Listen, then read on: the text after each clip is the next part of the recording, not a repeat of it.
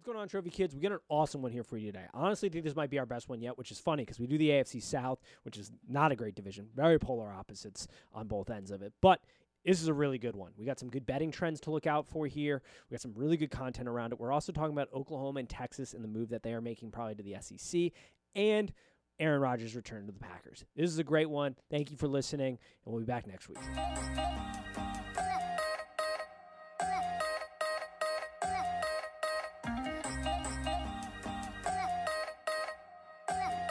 And welcome to Trophy Kids presented by Bad News Media. It is July 30th. We are back once again for might be the worst division of football, might not be uh, very bad in the bottom half. Plays decent football in the top half of the division. The AFC South, um, bringing back Michael once again. I mean, he's going to be on for every one of these. Our uh, NFL expert is what we're going to give you, senior Oh. NFL expert title. You just got a got a nice little promotion there. I'm gonna put that on my LinkedIn for sure. Um, before we get into that, we do have some just cleanup, like cleanup in the football world. First thing, Mr. Aaron Rodgers, who looked like he was about to burn burn the Packers to the ground, decided he wanted to show up for training camp. Um, but proceeded to have a nice little press conference where, honestly, I didn't see a problem with any of his logic. I haven't seen a problem with him. I think it's I'm on his side for the most part with this. Um, the Packers are honestly maybe the dumbest. I mean, they're obviously a great organization, but I'm starting to question it because it's pretty dumb how they've handled a. I'm not gonna say eh, most talented quarterback probably of my lifetime right now. I mean, generational quarterback for sure. Yep. Um, yeah, they've kind of mishandled it. Um, they've always come across as this awesome organization, and they are, but a lot of that has to do with well, the past almost thirty, like seven years, they've had incredible quarterback play. Um, they're very lucky in that regard. They know that that can really step up the talent around them. Um, so maybe they're not that great of an organization, but yeah, Rodgers coming back in. I figured if they didn't trade him that he would come to camp. I, I actually didn't think that he was going to sit out. You know, at his age, you know, sitting out a whole season might not be the best idea for him. But um, yeah, he was pretty honest in his uh, in his interview. I uh, I can respect him for that. Yeah, I didn't spell a lot. I don't understand how you're that brain dead as an organization to be like, hey, we have this insanely gifted quarterback, generational talent. We luck, not lucked into, but you know, drafted him and and got lucky enough to hit on two quarterbacks back to back, which most franchises that's like their wet dream. Um, and we didn't include him, and he was right. He said like. This isn't a vacation spot. Like free agents aren't coming here because this is some awesome place to live. Like nobody's like, let's go to Green Bay, and that's just a great place to live. No offense to Green Bay, you know, residents, but like when you have Miami, L.A., Boston's of the world, New York's of the world, Chicago's, you know, other places with great football teams, that's Yeah. for free. Those have a leg up. They're coming to play with Aaron Rodgers, and to not include him in that discussions, to not, and it's not even, and he's asking for what quarterbacks are now rightfully so asking and demanding good quarterbacks, the Russ Wilsons of the world, Tom Brady's, you know, Aaron Rodgers, is simply to have a voice in the say. I mean, you we're very open. It's the most important position in all of football. We pay it as that. We respect it as that. It is the most heightened position in all of football. But to not include them, to not hear their voice, is brain dead. Like I don't understand how a GM or a front office can be this stupid um, when it comes to this stuff. And we are going to break them down later. And uh, you know, it, it's no surprise to anybody. They have not been the best. They have they have not put together the best teams they probably could have, but they haven't needed to because Aaron Rodgers just bails them out a ton. Yeah, very true. Um, like you said, most important position in football, probably the most important position in all of sports. Yes. Um, to be honest with you, um, yeah, you would think he, his career, what he's done in his career, being an MVP. I think he's a multiple-time MVP. He is. Um, he, yeah, he definitely deserves to. He's deserved that with what he's done with his career. Yeah. He's not asking, hey, you have to make these decisions. It's simply, I would like to voice my opinion and be involved in these conversations. That's fair. Yeah. That's what you would expect in any work environment. If you're an all star at your work environment, you'd, you'd expect to have some input if you're in a good, healthy organization. There, people aren't just like, this is my greatest manager. I'm not going to listen to any input he has before we make a dramatic change. Like, that doesn't happen. so, exactly. the CEO isn't like, man, my CFO is awesome, best in the game. I'm gonna ignore. I'm not even gonna listen to him. I'm not gonna ask his opinion. I'm just gonna make a dramatic change. Not really how that works in most most places. Why would we expect it to work this way in the NFL? Right. Um. All right. The other thing, I, I know you're a college football fan, but not immersed in that world as much as maybe the NFL, but we have to bring it up. I think the SEC, the landscape is changing beneath our feet. They formalized today, right before we started recording this, that they are going to extend an offer to Oklahoma and Texas, which makes this arguably the most, I think, I don't even like insane. I I wish I had a better word for this. Offseason for college football with the NIL rules coming into play, the changing of land this landscape for fr- basically free agencies in the transfer portal, um, and now you have two historically great programs. One that is just a garbage pit right now, and another one that is competing on a national level every year, moving to a conference that seems to be on the destination of just making themselves the NFL Junior League. Um, it's going to be interesting. I don't know. You know, some of these changes inevitable. Some of these will be positive. Some of these will be negative.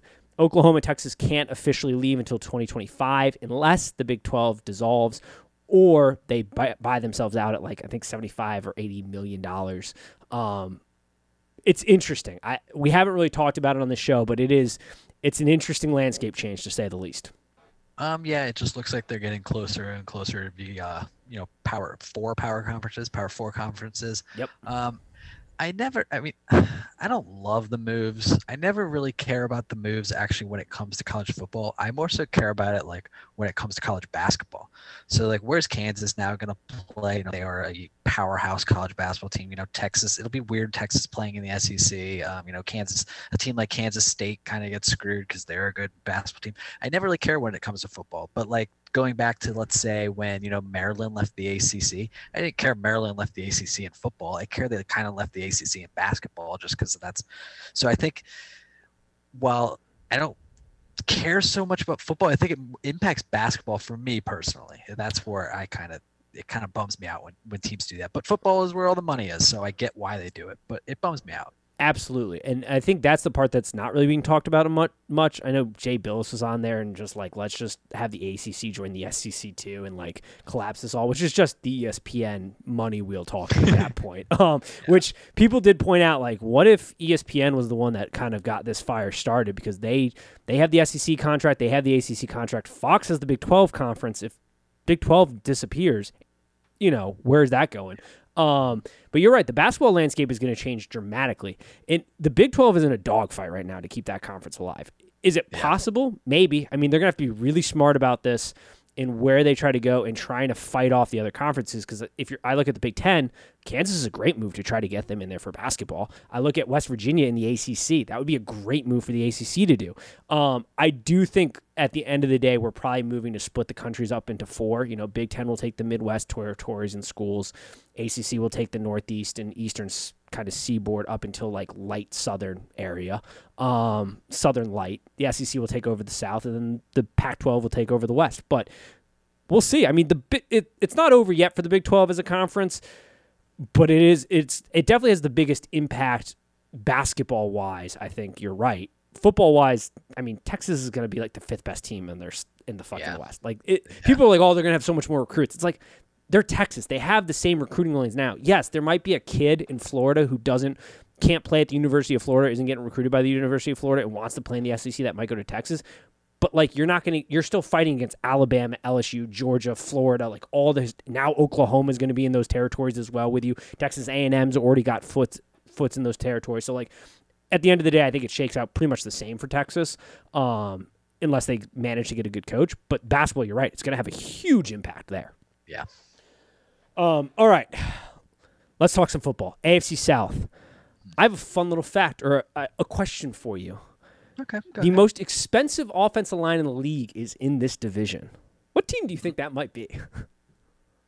I mean, I'm probably wrong. The easy answer would be Indianapolis because they are a top five offensive line, but I'm gonna say I'm wrong. You're dead wrong. It would be the Jacksonville Jaguars who have the number one expensive offensive line in the entire league. My brain That makes no sense. exploded when I heard that. it makes no sense. That is the team we're going to start with. Are are, are most of them like free agent signings? Because Jacksonville loves to go insane every offseason and overpay. So I'm assuming that might be part of it. Kind of. So they franchise tagged one guy on his rookie deal, so that kind of hurt him. Um, so the way it breaks down is guard Andrew Norwell is the most expensive player on the Jags roster based on cap hit this year. Left tackle Cam Robinson, who was franchise tagged after being with the Jacksonville Jaguars on his rookie deal, is the second most expensive player due to the franchise tag. Then you have center Brandon Linder, who's the fifth most expensive player on the team, and guard AJ Cann, who is the sixth most expensive team. To give you some perspective on this, which I got this from Warren Sharp's book, the Cleveland Browns are the second most expensive offensive line in the league. Oh. That makes sense. One spot behind, right? They also yes. kept their entire offensive line from last year. The Jaguars are keeping their entire offensive line from last year. The difference, though, the Browns ranked first in run blocking and first in pla- pass blocking in 2020. Jacksonville Jaguars ranked 25th and 19th, respectively. I was gonna say I thought they ranked 20. I thought I read earlier they were the 22nd best offensive line projected. So yeah, insanity. Wow. That is. Jacksonville Jaguars are where we're going to start. This team has been historically, almost historically bad since uh, Shad Khan bought them in 2012. They are 39 in 105. It's the fewest wins and the most losses in that time frame. They went 1 in 15 last year. Since 2008, the Jacksonville Jaguars have had picks have picked in the top 10 a total of 13 times. No other team has done more than 8. Those picks, Derrick Harvey, a defensive end, uh, Monroe, a tackle, Tyson Alua, a defensive tackle, Blaine Gabbert, a quarterback, Justin Blackmon, a wide receiver, Luke Joeckel, a ta- uh, tackle, Blake Bortles, Dante Fowler, Jalen Ramsey, Leonard Fournette, Josh Allen, CJ Henderson. This team has been a disaster since the beginning of his ownership. Where do we stand on this team, and what do you think this season could even begin to look like for them? I just can't believe that their offensive line is that expensive because they had a typical Jacksonville offseason with some big signings that just don't seem to really do the trick. Um, that's kind of their they've been their mo recently. They they do win the offseason a lot, but I'll be honest. I looked at this roster and um, I'm generally pretty high on Trevor Lawrence, um, and I'm for for a number one pick quarterback going into the situation that most number one pick quarterbacks go into. They generally don't have much talent around them. However, Lawrence kind of has some talent around him. Um, you know, he's got DJ Chark, Marvin Jones. Marvin Jones, by the way, that guy is a magnet to the end zone. He is. I think he's had. I want to say four seasons um, where he's where he's had nine or ten touchdowns. Four out of his eight seasons. Um, he's only had one 1,000 yard season, but dude just finds the end zone. Um, and then they also got they uh, picked the guy out of Clemson, kind of based on Travis Etienne. Um, they have James Robinson. So I will say for a number one pick, I actually kind of like the, the, talent around Lawrence. None of them are studs, but they're all solid players. Um, I'm a little concerned about the defense, concerned about the offensive line. Uh, but the, the schedule is not that bad because they, they have Houston twice. They got the Dolphins, Broncos, Bengals, Jets. We'll see how the Falcons are this year. I from what I'm seeing in my book, I'm getting six and a half win total. Yep. 17 games.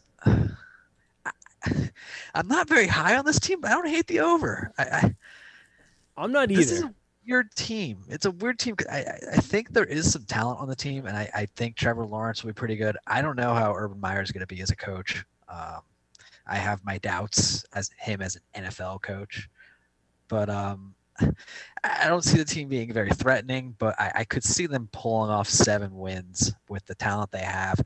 They have some cupcakes on the schedule. I could see it happening. Yeah, I mean, their benefit is they get to play the Houston Texans twice, which yes. we're going to get Jets, to in a moment. Bengals. Yeah. I mean. it's there. Like the, the opportunities are there. I think you kind of hit all all the major points. Like this team, Trevor Lawrence. I mean, he is he's the linchpin to this whole thing. They. I don't know how I feel about the organization as a whole and kind of the direction they're headed with Urban Meyers because you know Urban Meyers, his. Let me back this up to your Marvin Jones point you hit it right on the head. That that dude is a magnet for the end zone. You get him in space. Yeah, he is insane. You're right. Last four years, he's had three seasons with at least nine touchdowns. His YAC is insane. Like his average depth per catch is good. Like average yards per catch. Like everything is very good. Um, his catchability is fantastic. Um, he's a very solid player. They don't have like a true number one wide receiver, which would be interesting. Which is why that Travis Etienne pick was so weird to me um, because it's like you have depth at the running back position a little bit because you saw last year James Robinson play extremely well for an undrafted rookie. He um he had the most yards from the line of scrimmage of any undrafted rookie in the history of NFL. So like there's potential there. We'll see what it looks like. But I mean, he was rookie of the year conversation. Yes, exactly. So like you had yeah. depth. Now they seem to be looking to get him Travis Etienne in space and catching the ball out of the backfield and lining him up at slot potentially, which would be interesting. That kind of fits with Urban Meyers. I mean, what Urban Meyers did great and sort of revolutionized college offenses was getting players in space and getting the ball into their hands quickly. Um, which Trevor Lawrence was a huge fan of at Clemson as far as getting the ball. They ran a ton of screens. Um, but we've also seen Urban towards the latter days of his career get very stubborn offensively at Ohio State and rely mostly on recruiting talent, which you can't do in the NFL. Um, he very much became more of a rah rah kind of guy, a heavy recruiter kind of guy, less about the X's and O's, that type of thing. So there is concerns there. Plus, the Greg Doyle hire wasn't great. Bringing in Tebow, interesting move. I have some big reservations about Urban Meyer as we discussed when he got hired. Yes. But I'm with you. The roster isn't terrible. Like there is talent in places.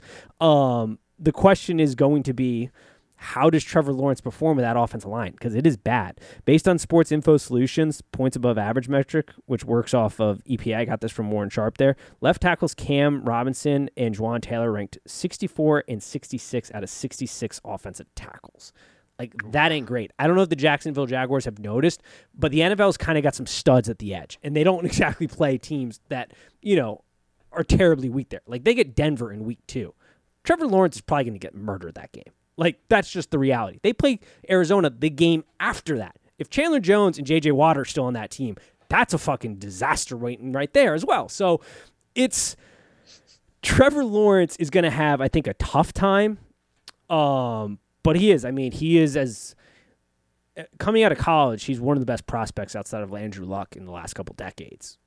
Mm-hmm. Whether he succeeds or not, we'll see. I don't know. I, I have reservations about him, but I also that's like my reservations are nitpicking the dude. It's like he ran a lot of RPO in college. Yeah. Okay. Like so do most court. Like Justin Herbert had the same issue, but he was fantastic last year. Also has more talent around him, but like it, just because he ran a lot of that doesn't necessarily mean. So we'll see. Um, I don't know. I, I, there are some winnable games. You hit it on the head. They play the Jets. They play the Texans twice. You know, they play Atlanta. We'll see what Atlanta looks like when we break them down a little bit here too. They get the Bengals. They get you know there are winnable games, but they also have some very tough games. Um, it's going to be interesting. I, I don't know where I I don't know. I want to see this team in preseason before I make. I it's lean, a tough one. Yeah, I lean a little under on the over, but I they're probably third in the division this year. Uh, they're going to finish yeah. third. Um, but it's a it's a franchise that they're in deep man and they're in bad shape. Um, and they their draft with the Etienne pick, unless the idea, I just he's a good player, loved him in college. It's just like that wasn't a need. You had so many other no, needs. I don't understand it outside of that. And they had Shaq Griffin, who you know gives a little to the back end. Um, Rayshawn Jenkins too. So you know they they did some things in free agency that that makes sense at least. They did. I mean, in free agency last year, I believe they were like 30, 30 or 31st on defense. So, I mean, they did go heavy defense in free agency, which they needed to do. Um, we just know that doesn't always fix teams. So we'll see. Exactly. Um, all right. Let's talk about the dumpster fire that is the Texans Houston's. This might be. I mean, this is why I was like, is this when I first when I first said the AFC South, I was like, is this the worst division in all football? Tough because you have the Titans and Colts on the, the front end. It's very polar opposites as far as franchises here. Very heavily weighted towards the bottom, and then some good football teams. The Texans went four and twelve last year. Their win total sits at I think four and a half last I saw. It's a bad situation down there. I what are your initial thoughts here? This roster, I looked at it, is it's ugly, man. It is not it's, good. It's it's ugly, and I'm I'm thinking you and I are both going off the assumption that Tyrod Taylor is the starting quarterback. yes, year. I should have disclosed uh, that. I do think the assumption when breaking this down, which makes it a little tougher, because if Deshaun's yeah. there, and we, we could talk about at length him, but it, it doesn't feel right to sort of break him down given he's probably not going to be yeah. playing. Um, it's a whole different scenario because he was phenomenal on a terrible team, but this team without him and Tyrod Taylor, yeah. Whew. So I'm going off, yeah, that assumption that you know Tyrod Taylor is the starting quarterback. Um, it's it's a pretty poor roster overall. They're a team with a lot of like eh, like I don't want to say older weapons, but kind of older weapons. Like you know, Brandin Cooks, he's a fine player, but he's he's not.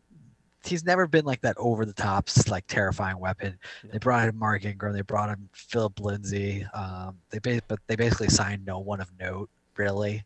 Um, they also, for you know, since they were okay last year, they have a very daunting schedule. And one thing that I meant to mention uh, with the Jaguars in general is that this division is playing the NFC West. So that is, I mean, for Houston and uh, Jacksonville, that's that, that's four automatic losses in my opinion. yeah. Yeah. hundred percent agree with that. So when we're looking at the over under of four and a half, I, I'm you know that's four losses there. Um, they're probably you know Houston at least is probably going to lose both to Indy, probably going to lose both to Tennessee. Maybe they beat Jacksonville once. Um, so this is a big under. That's pretty bad. That's pretty bad to say when the number is four and a half because this roster is bad. I mean, it's on offense. It's Brandin Cooks and Keke Coutee. Um, and their running backs David Johnson. I forgot to mention that as the older weapons. Tyrod. I mean, but Tyrod, look, I, Tyrod can be on a team with a really good defense, a good run game. Um, Buffalo is perfect for him. Good defense, good run game when he played for Buffalo. Bad weather, so the other teams, you know, couldn't air the ball out. Tyrod on the right team can be a good player, but he's not. He doesn't throw the ball downfield. He's not. He, he his his max that he'll throw for this year is 3,500 yards, in my opinion, and that's high. I would go under, but he's a good. He's a fine player. He won't turn the ball over, take care of the ball, but he's not going to win you games. This is a bad team. This is a bad Yeah. team. They are. It's there's not a lot of positives. I mean, Bill what Bill O'Brien did to this franchise is honestly criminal. I mean, it is. He left them with almost no draft capital. They didn't have a pick until the third round this year. Um, like there's o- literally almost no draft capital. This team defensively was atrocious. The only reason they did improve offensively between 2019 and 2020, but that's because Deshaun Watson had an unbelievable year f- for what he was given. Like unbelievable. I think people sort of like don't really fathom how insane his season was last year due was to the talent he had. Like it's insane. Um but they don't have him. You're right. Tyrod Taylor, that's I like Tyrod Taylor. I think, you know, he's sort of gotten a bad shake at times cuz he's mostly been on teams where they kind of gone and got a younger quarterback, which Yeah.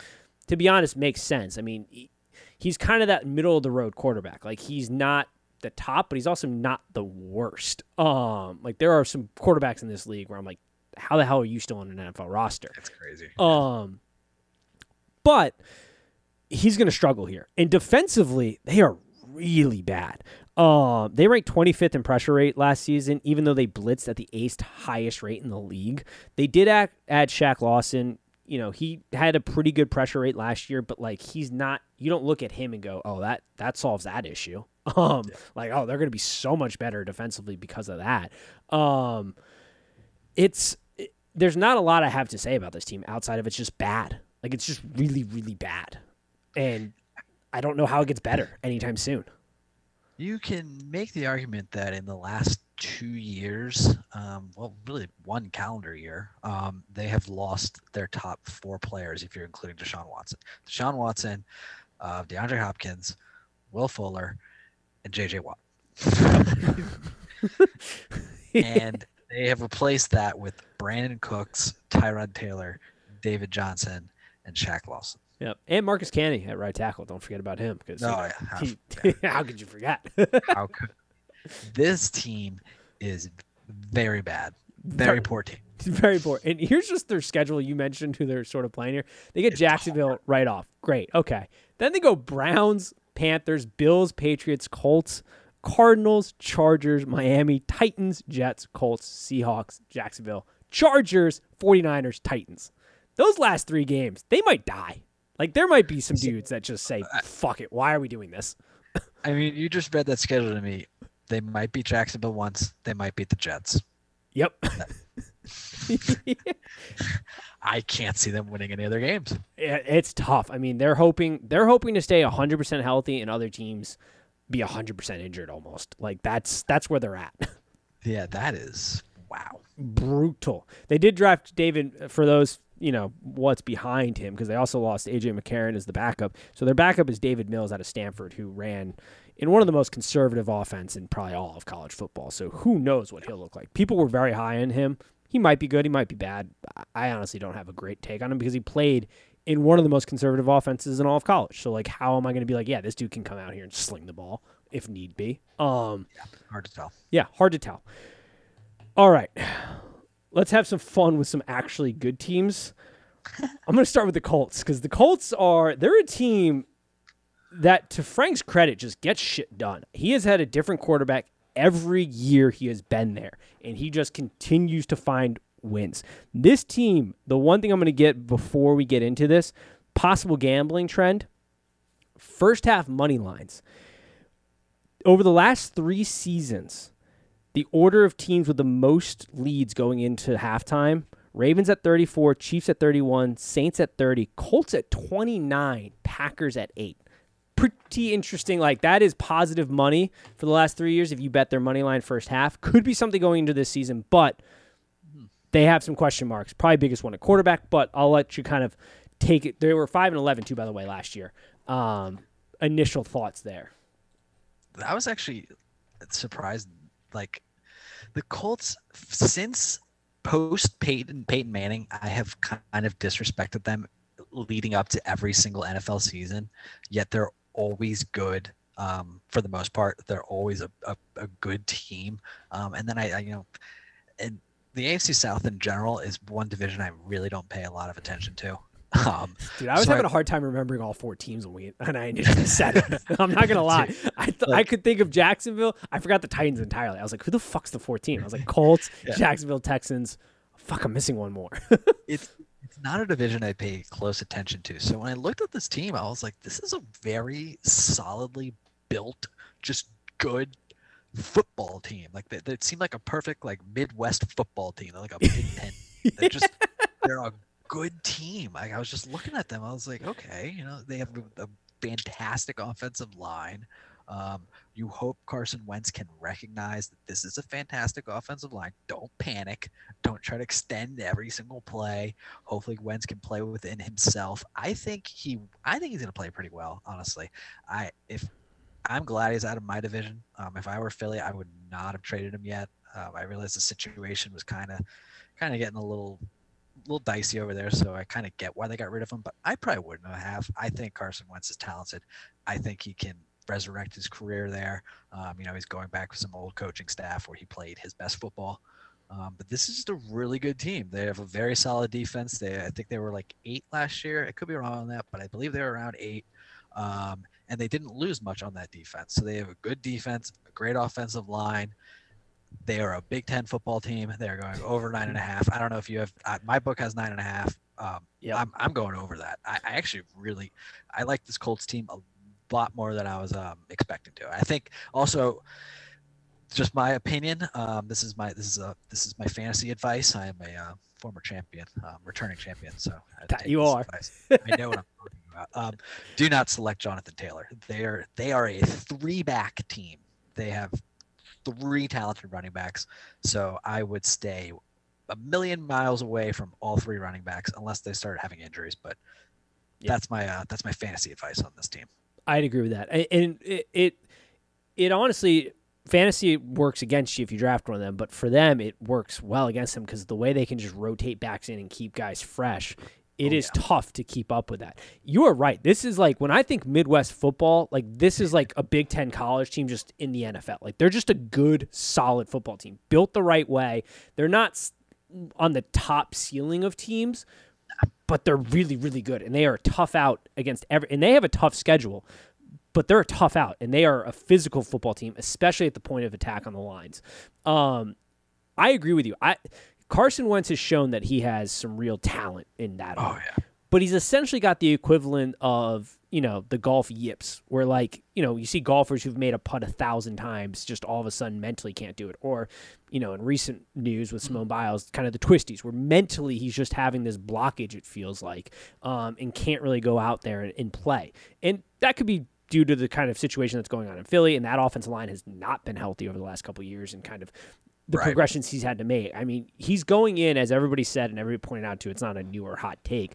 He's going to the best possible situation. He's going to a head coach who knows him probably what he can do better than anybody else because he got the most out of him when he was the offensive coordinator with the Eagles, and he's going with an offensive line he can trust. Now they did lose Anthony uh, Castonzo at, at tackle with that surprise retirement. They get Eric Fisher. He's coming off an ACL, um, or no, torn Achilles. He's- Torn Achilles. Torn Achilles.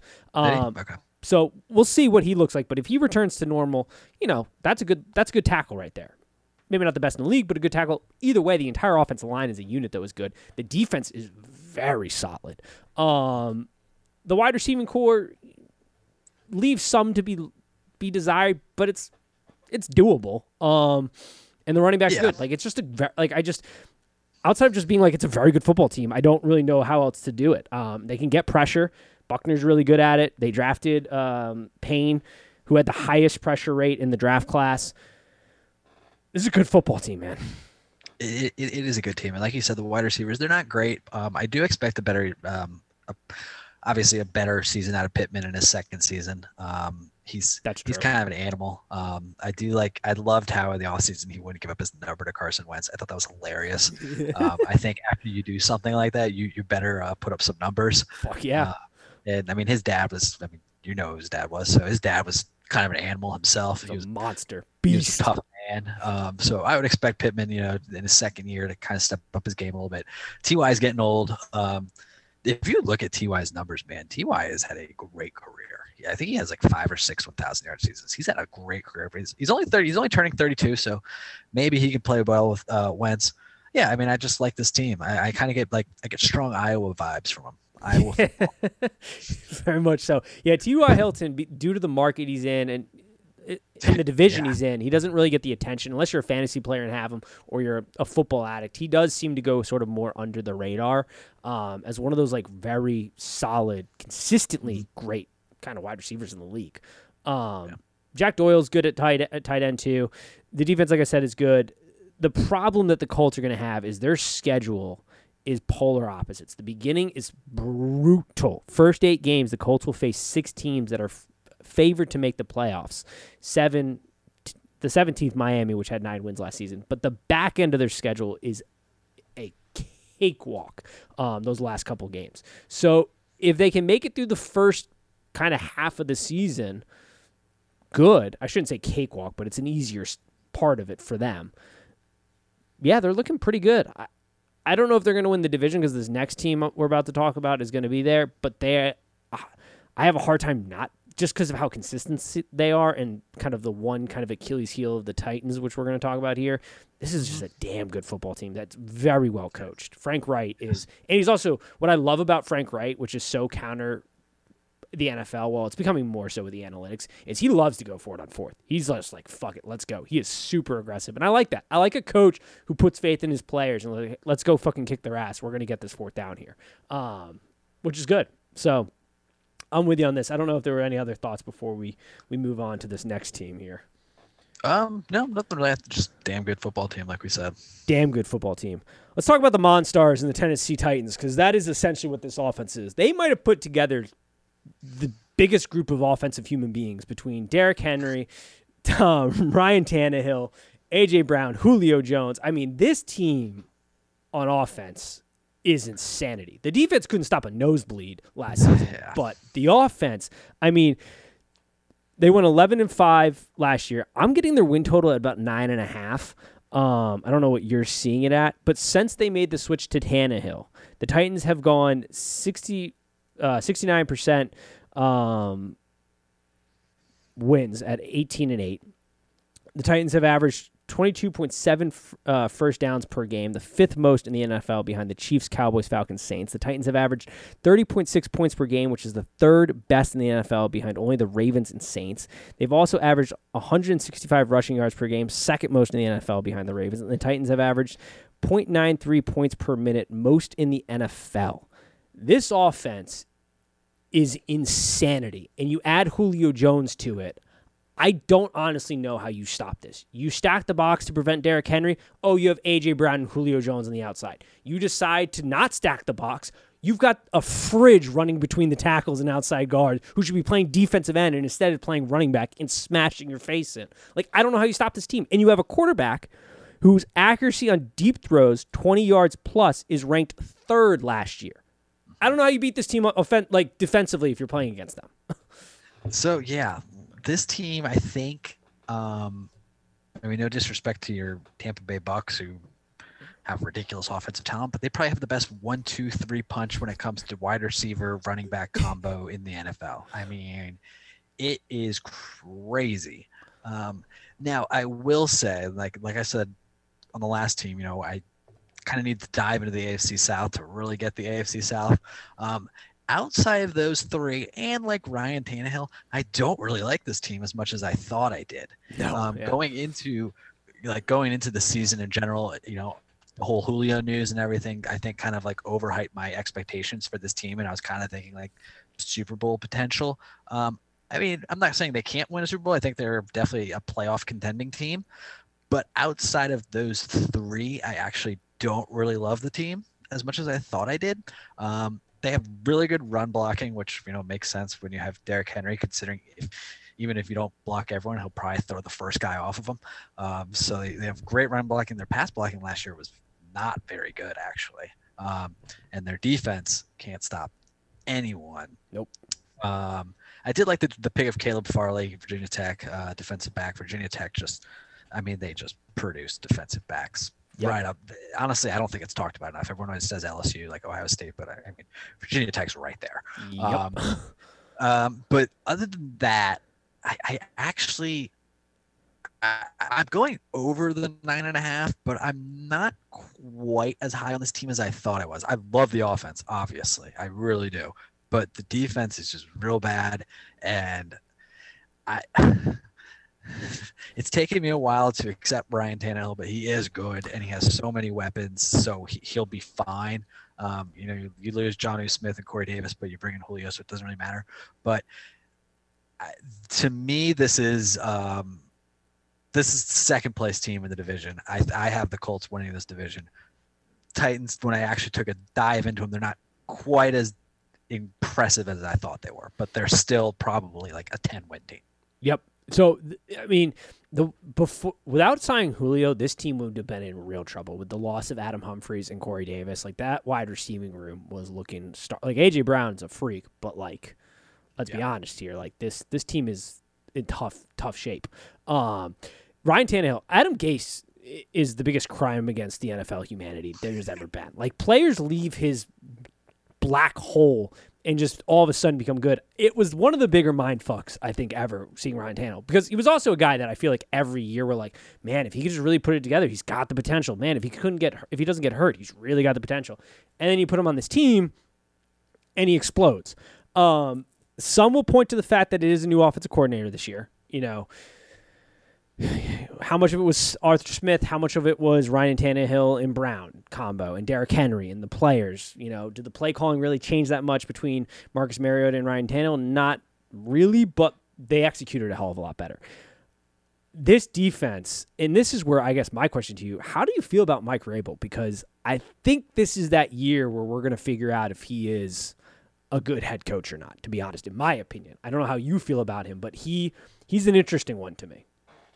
I, I think so too, because the defense wasn't that great last year, and they they lost a lot on a defense that wasn't even very good. Yep. Um, I mean, they did bring in, you know, they brought in Bud Dupree, who's a stud, so that that'll help. But I mean, you know, they lost, you know, Jadeveon Clowney, who I mean, he only goes to teams for one year anyway. um, they lost to Dory Jackson, um, so they've they definitely lost. They, I believe they lost Malcolm Butler. They did. So they, He's on the lost- Cardinals now. yeah, okay. So they they've lost a lot of talent on a defense that wasn't very good to begin with. So you know, I, I do agree. It's kind of a, it's kind of a year that'll be very telling uh, for Mike Vrabel. Yeah, because Mike Vrabel is an interesting one to me. Like he is either going to be one of those coaches where you know he's not he's not a Sean McVay where he's very heavily involved in the play calling or an Andy Reid or whatever. But is he one of those coaches that is able to staff extremely well and then kind of let them run the show while he focuses on big picture stuff. And if he is that kind of guy, and we're going to see that because they have a new defensive coordinator and they have a new offensive coordinator. And by de- new defensive coordinator, Shane Bowen was there last year, but Mike Vrabel was calling. He took over the defense at one point.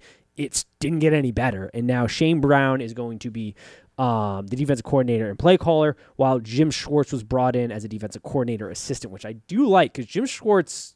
He, Yes. he if somebody's going to turn around a defense as far as coordinators go right now, he was got the guy to go out and hire because most like the top bowls of the world are locked up.